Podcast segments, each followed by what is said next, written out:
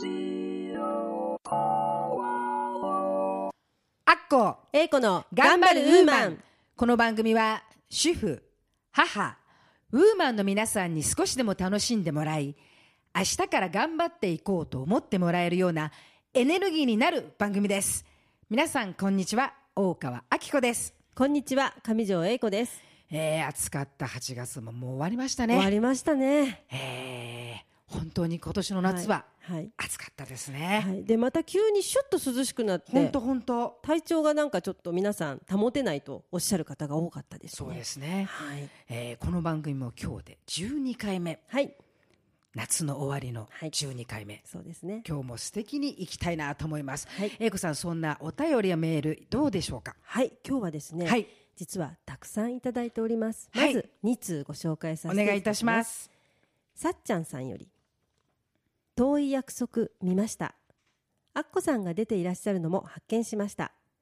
子供たちの演技が素晴らしく涙が止まりませんでした。というお便り。ありがとうございます。そしてもう一つみゆきさんより。アッコさん英子さんこんにちは。遠い約束星になった子供たちを見ました。あんなに悲しいことが現実に起きていたなんて全く知りませんでしたこれを機に他のいろいろな悲劇も知りたいいや知らなければいけないと思いました。というお便りいただいております、えーありがとうございます。えー本当に、はい。えー皆さんからのお便りメールいつも感謝しております、はい。ありがとうございます。それでは今日もここ松戸ポワロのスタジオよりウーマンの輪が届いていきますよう楽しくいきましょう。今日は二人のウーマン話をお届けいたします。はい、はい。アッコさん今お便りもいただきましたが、はい。ドラマ遠い約束星になった子供たち私も見させていただきました。本当にもう涙なくしては見れない。本当に悲しいお話でもうあのでも子供たちの素晴らしい演技とあと悲しいお話でも本当に胸に突き刺さるとても感動しました私もはいありがとうございます。本当にあのあれなんかそう言わあの改めて、あらなんて言っていいかわかんないですけど、本当にありがとうございます。いえいえでもう一通ですね、はいあのお便りをいただいておりますのであそうですかはい、ここでご紹介させていただきたはいいと、思います、お願いいたします。ラジオネームピンチャさんよりです。アッコさん、英子さん、素晴らしい番組の紹介をありがとうございました。遠い約束、星になった子供たち、見ました。涙が止まりませんでした。いろいろ考えていたら、メールを送るのが遅れてしまいました。自分のおばあさん、おじいさんは満州で暮らしていました。お父さんは満州で生まれました。おじいさんは満州鉄道で駅員をしていましたが脳一血で亡くなっておばあさんは日本に帰りましたお父さんの兄弟は上は姉二人でした。上のお姉さんはおばあさんとお父さんと帰りましたが2番目のお姉さんは満州にいました。2番目のお姉さんの話です。自分のいとこはその2番目のお姉さんの息子です。みんな戦争のことは話したがりませんが自分が聞いた満州の話です。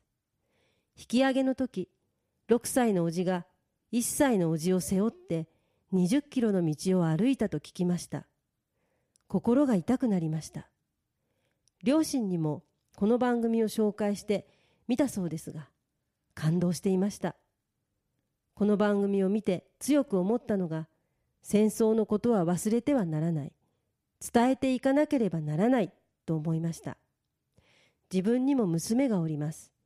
幸いにも生で戦争のことを伝えてくれる人がいるので話してもらいたいと思います。戦争のことは自分で判断ができるように考えていけるようにしたいと思います。最後に配信ありがとうございます。万でもパワーもらっています。というお便りをいただきました。えーありがとうございます。ありがとうございます。本当にですね、あの今日のこのお便りメールはですね、ぜひあのこのスタッフのプロデューサーにはい。持って帰りたいなと思いますので、はい。ぜひあの愛子さん後でくださいね。はい。あの本当にですね今お便りにもあったようにですね戦争のことというのははい。伝えなきゃいけないなと思います、ね。そうですね。あの時のあの方たちがあったから今私たちがあるわけですから。そうですよねそのことをやはりこう伝え今なんていうのも終戦特番もこうやっぱりあまり見なくなっている。でどこかのテレビでやってましたよ。終戦特番のこう見る人がいないから視聴率が悪いって、まあ。でもそういうことではなく伝えなきゃいけないですね。そうですね。たとえ一人の人になってもはい。伝えなきゃいけないなって思うんですね、はい。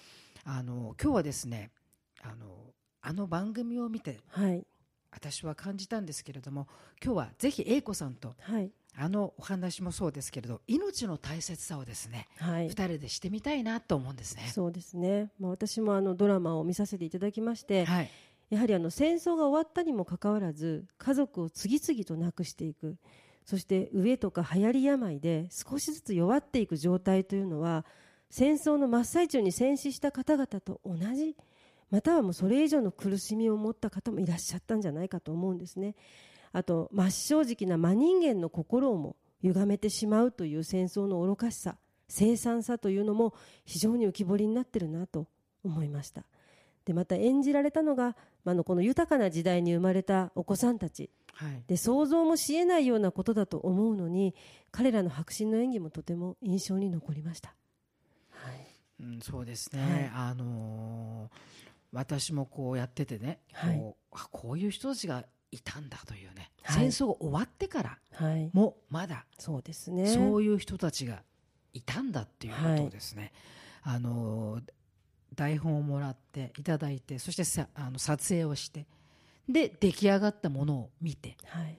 あの改めてこう忘れてはいけないなという。そうですねやはり憎しみとか悲しみとかそれだけでは表せない傷ですよね、うん。傷で我々はあの戦争があったのだということをあのもう先人の方から聞きそれを知りそして伝えていく。忘れてはいけないなっていうふうに思いました。の命というものを本当に考えさせられる、本当にそうですね、はい。あのしかしあの時代のあのえドラマの中の子供たちは笑顔を忘れなかった。そね。そしてその命の大切さを誰よりも話していた。はい。そしてあのあそこに出ているみんなそうですけれども本当に明日のことを考えずただただまっすぐにはい。生きてたというね、はい。命を大切に生きていた、はい。そして自分の命よりも他人の命を考えて生きてたって考えますよね。本当にあの極限状態の中で、うん。やはり病気になった自分の友達のことを考えてしまうという。本当そうだよね、はいそこだよ。今は正直こんな世の中たくさんねものがあるでしょ、はい。自分のことしか考えない人ばっかり、そうですね。人のことを考える人なんかあまりないんじゃないですかね。そうですね。自分の欲とか、うん。自分のやりたい方向とか、うん。そっちを考えて動くというのがいかに周りにどうこうなんていうのは一切考えない。っていうそう本当にこう私もこうああいう番組をやるとこう考えるんですけれどもね。はい。やはりこのあの二階堂ふみさんはい。演じるあの幸子先生が言ってましたよね、生きていく中で大切なことははい。相手を思う心であるというね、はい。分け合う心であると。はい。まさしくそうだなと思いますね、あの自分のことだけを考えず相手のことを思ってたら優しくなれるんじゃないかなって、本当に今ね私はあのドラマ終わって、えー感じたことは今いろんな事件が起きてますよね。そうですね。あの私はすごく許せないことがあってはい。あの私たち人間の命目を守ってくれてる目になってくれてる盲導犬の犬がはい。刺されてますよね、はい。私は本当に憤りを感じているんですね、はい。何を考えてるのかと。はい。本当に命のあの大切さを考えなきゃいけないなっていうあのどんどんひどくなってると思いません？そうですね。あの時代の人たちは自分の命のことよりも相手を思う人たちがいたのにどうして今の世の中は？目が見えないその目のためになっている犬のことを指すんだろ何を思って？う本当にね少し考えなきゃいけないなと思いません？はい。全くその通りだと思います。私ね本当にねここ何年間のこうニュースの中で一番憤りを感じますね。はいあの私たちより弱い動物、はい。そしてその私たち人間を守ってくれている命を守ってくれている目の見えない不自由な人の命を守っている犬をはい。怪我させるって。本当にもうあの教育として吠えてはいけないとかねもかわいそうじゃない？は教育をされていて。普通吠えていいよ、はい。刺されて痛かったらでもそれでも最後まで人間に教育をされたことを忘れないって。はい。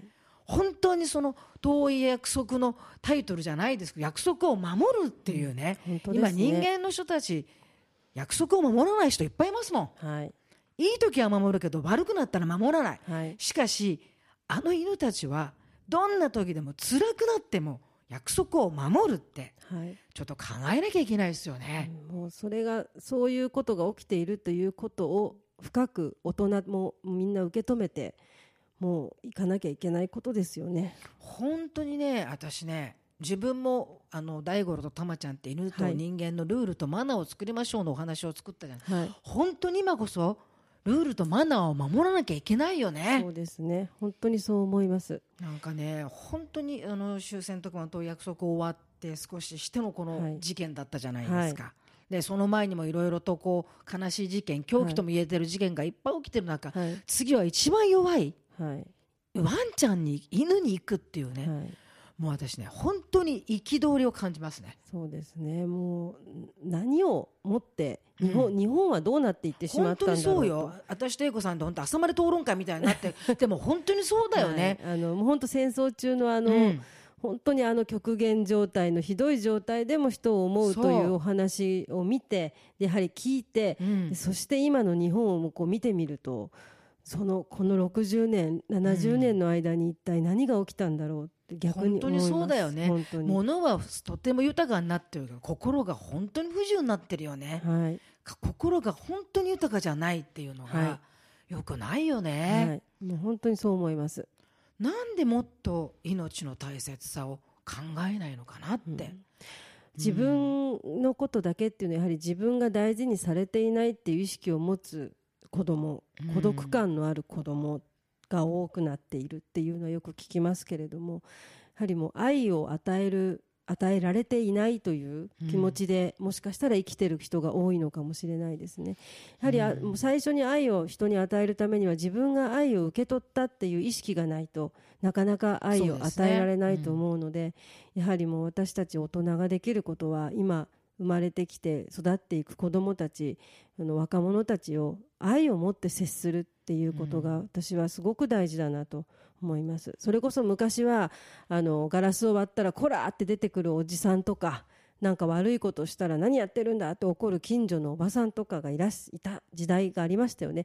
ああいう時はあの子供は曲がらないと思うんですね。どん。うんいろんな大人が教えてくれて。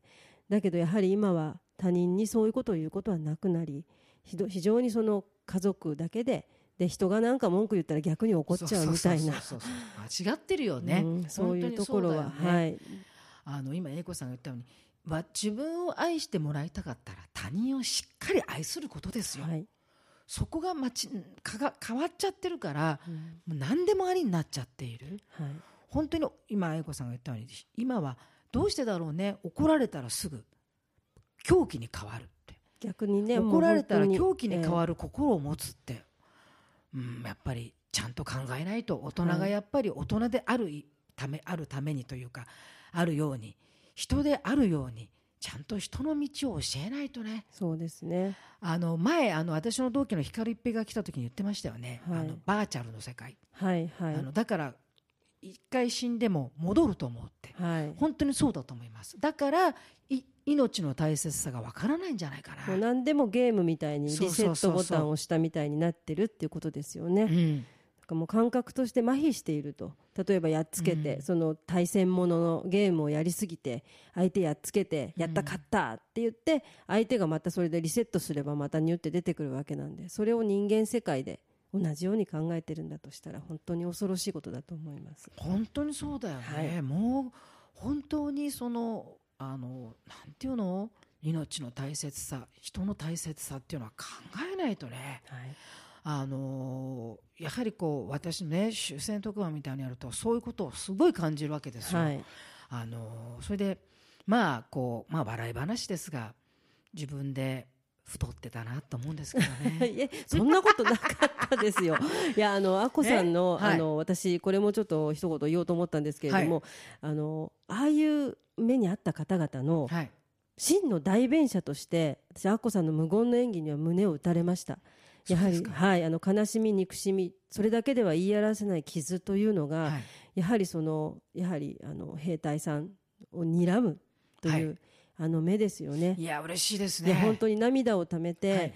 もう悔しい憎憎いっていう目で見てたアッコさんの目に全てのああいう方々の思いがもう集約されてたと。いやー今日なんかよくさんに帰るおごった方がいいかなってぐらい本当にありがとうございますいや本当に。本当にそう思いました。もうだからああいうあの方々がたくさんいたっていうことを本当に無言で伝えるっていうのは本当素晴らしいなと思いました。あの確かにあ私も人生の担任教師に一度教わったことがあるんですけど、はい。人は本当のことを語るとき言葉はいらないって言われたことがあったんですよね。そうですね、うん。でも言葉は邪魔魔して嘘になるって言われたことがあったんですけど、そうかなと。そうですね。あとあの川の下り頑張りましたね。本当に本当に入ってらっしゃったんですね。水の中にもうザブザブと、はいでもあのもう何人もでこう渡るところなんて本当にちゃんと川の中だからびっくりしました。はい。あんな CG じゃないんですよね。渡りましいた。や すごい。本当に頑張ったなというですね、はい。それはあの自分で自分を褒めるというか、はい。あの頑張ったからきっとあの作品に出させてもらったんだなと、ここあの生きてきてそしてあのやっぱり私もこう大人になってきて、はい一生懸命休むことなくはい。頑張ったからあの作品に読んでいただけたなといううん。大きなご褒美をいただいたんじゃないかなって思うんですね。でも本当にそうそうなんですね。あの本当にあのやっぱりドラマは考えさせられましたね、はい。あのやっぱり子供たちの本当に。笑顔はい。こそ泣きますね、もうあの本当に2人で病気の2人が寝ながらククを言ってるところとか、うん。もう私あれだけでもう本当にもそうう夜ね眠れなくなるぐらい。あと人の愛子供のあのお友達のことを思うために自分の靴下を売りに行って、はい。ね、それでそれをもらった子供は死ぬ時自分があと1秒でこの世を去る時そのお友達にお返しに自分の洋服をはい脱いでいったって。そうですね。そういう命の大切さ命の使い方、人への使い方思いは見習わないといけないですよそうねで。すね。本当にそう思いました。うん。あのーなんか本当に何かこの、うん、考えられる考えなきゃいけない一つの私の夏の思い出になった気がしますね。はい。あのやはりあとあれですね、うん、愛とかはい。そういうものがたくさん詰まってましたね。そうですね。母の愛、はい。うん、相手を思う家族の愛。はい。やっぱりすごかったですね。あの本当に最後の、はい。あのともちゃんのはい、シーンですね。ともちゃんが栄一お兄さんに会いに来るはい、60年、ろはい70年経って、あの時のあの前田銀さんのあの、はい。キラキラとした瞳がはい。本当にともちゃんで、もうあれでもう本当にもう涙腺崩壊で涙ブ私もそうでした。ワーッと出てきましていや本当にそれも愛ですよね。ね。あの時に本当に尊敬して助けていただいたお兄ちゃんのことをす、うん。もうずっと覚えてる愛ってですいうね。はい。それとあの自分の子供を焼かしたくないから子供に、あのはい。誰でしたっけ？はい。あの漫才のあの芸人の方です。ニッチェの方ですはい、よね自分の子供を焼かさないために行けと言って、はい。自分はそのまま、はい。そこで命を落としてくる母の愛、はい。感動しますよはね。い、もう本当に母の愛もいろんな形がやはり伊藤和恵さんの演じられた、はい。あの由紀子先生のお母さんですよはい。ね。子供を売らなきゃいけない。愛。それも本当にですからもうすべてに通して愛にあふれたもうお話だったなと、本当に。命イコール愛ですね。そうですね、はい、やはり愛。もうこれがやっぱり一番人間のテーマだなと、そうですはいね。思います。はい、そんなあの純愛についてやはりそうやっていろいろ考えますとですね、はい。あのまあ、ちょっとここで私から、はい。あの9月の、はい。えっとこの入りましてですねあの読書の秋ということで、はい。やはり私も読書の秋に皆さんにお勧めしたいまたご本のはい、ぜひお願いいご。紹介のコーナーに行かせていただきたいと思うんですが、やはり愛です。純愛ということで、まあ、先ほども、ね、あの出てきましたあの遠い約束の栄一さんと由紀子さんはきっと純愛で結ばれていたんだろうけれども結ばれなかった、体は体というかいる場所は違うけど、はい。心は一緒だったんでしょうね、で昔は本当に付き合っていてもうん。いろいろな環境とか家族のために結ばれないというそういうことがたくさんあったというね、はい、またそういう気持ちを描いた作品を一つあのご紹介したいと思います。はい、ぜひお願いいはたします。えー皆さんもよくご存知の物語だと思いますけれども野菊の墓、はい、聞いたことあります。はい、をご紹介したいと思います。お願いいたします。はい、あの野菊の墓はですね松戸の矢切の私がある矢切が舞台となっていますでそんなこともこの本を選んだ理由の一つなんですけれどもやはり、まあ、純愛ということを考えるともうとにかくまず真っ先に浮かぶのがこの本なんですね。で最初に読んだのはあまりにも前すぎてちょっと覚えてないぐらいなんですけれどもおそらく小学生ぐらいの時に学校の図書の時間に読んだんじゃないかなと思ってます。ですが最初に読んだ時はそんなに感銘を受けたっていうわけでもなくてあふん昔の人はいろいろ大変だったのねぐらいの感想でした。子供だったんで。でそれから何十年も経ってつい何年か前にふと読み返したくなって読んだらもう泣けて泣けてはい、しょうがなかったんですね。もう本当に悲しい恋の物語でした。同じ本をはい子供の時と大人のはい。時読んで違いってのはあるんですか？全や然違いましたね。っぱり子供の時はまだそこの深いことがわからないから、はい、もう昔はそうだったんだっていう、はいはいはい。あの本当にはもうあの平坦な受け取り方しかできなかったんですけれども、はい。大人になって読んでみるとですねやはり叶わぬ恋はい、引き裂かれる運命というのは本当に残酷で切なくてこんなにも悲しい話だったんだと改めて思い知らされたんですね。でやはりじ人間というのはまあ自分もそうなんですけれども人生経験を重ねていくと感じることも違ってくるんだなと気づかされたんですけれども。なので昔読んだしもう知ってるっていう方もたくさんいらっしゃると思うんですけれどもぜひまた読み返していただけたらなと。純愛が、ね。はいもう本当に純愛が浮き彫りになってますし、自分が自由に今生きているはい。っ、ていうことが本当にありがたく感じます。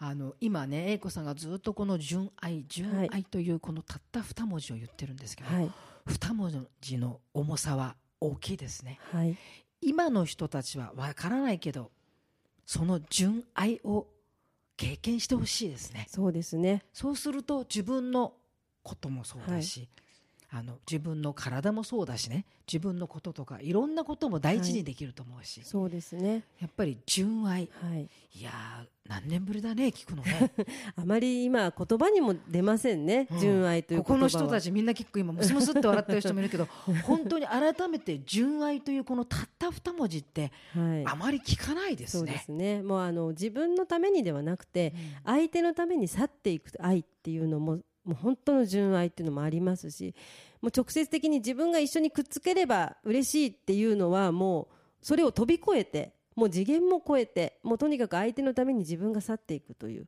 それができるのが本当の純愛だなと思ったりもします。なん日本人の女性ならではっていう感じじゃないですかね。そうですね本当にあのもう心打たれるというかそういう気持ちになったので、もし皆さんも話も知ってるしなんて思う方もいると思いますけれども改めて頭から読んでみると本当にもう泣けて泣けてもうどうしようもなくなりますので、あのこういう話してる英子さんの目がですねキラキラこう涙で光ってるんですね。そうなんかもうとってもこれは素晴いらしいというか、純愛。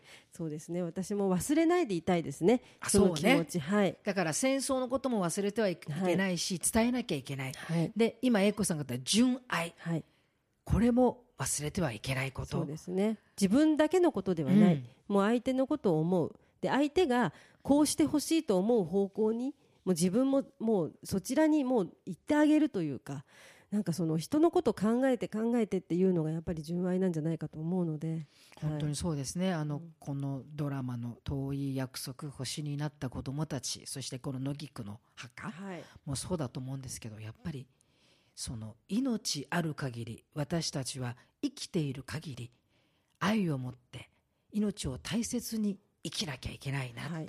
そしてどんな時でも純愛はい。愛する心を持たなきゃいけないなっていうこと、はい何か、うん、感じますね。はい。もう心に刻んでいきたいと思います。本当にそうですね、えー本当に私たちはですねその盲導犬のお話から始まりももしましたけれども、命を大切にしなきゃいけないっていうことをですね、はい。強く今日は英子さんと2人ではい。語った素敵なウーマン話だったなって私は思います、はい、ありがとうございます。またぜひこういうのをですね、はい。2人で討論していきましょう。そうですね。はい、ぜひお願いします、はい、そしてあのドラマを見てくださった皆さん本当にありがとうございました。頑張っているウーマンの皆さん、知りたいことや一人で悩んでいることなど、皆様のご意見、ご感想、ご質問など、何でもお手紙やメールでお寄せください。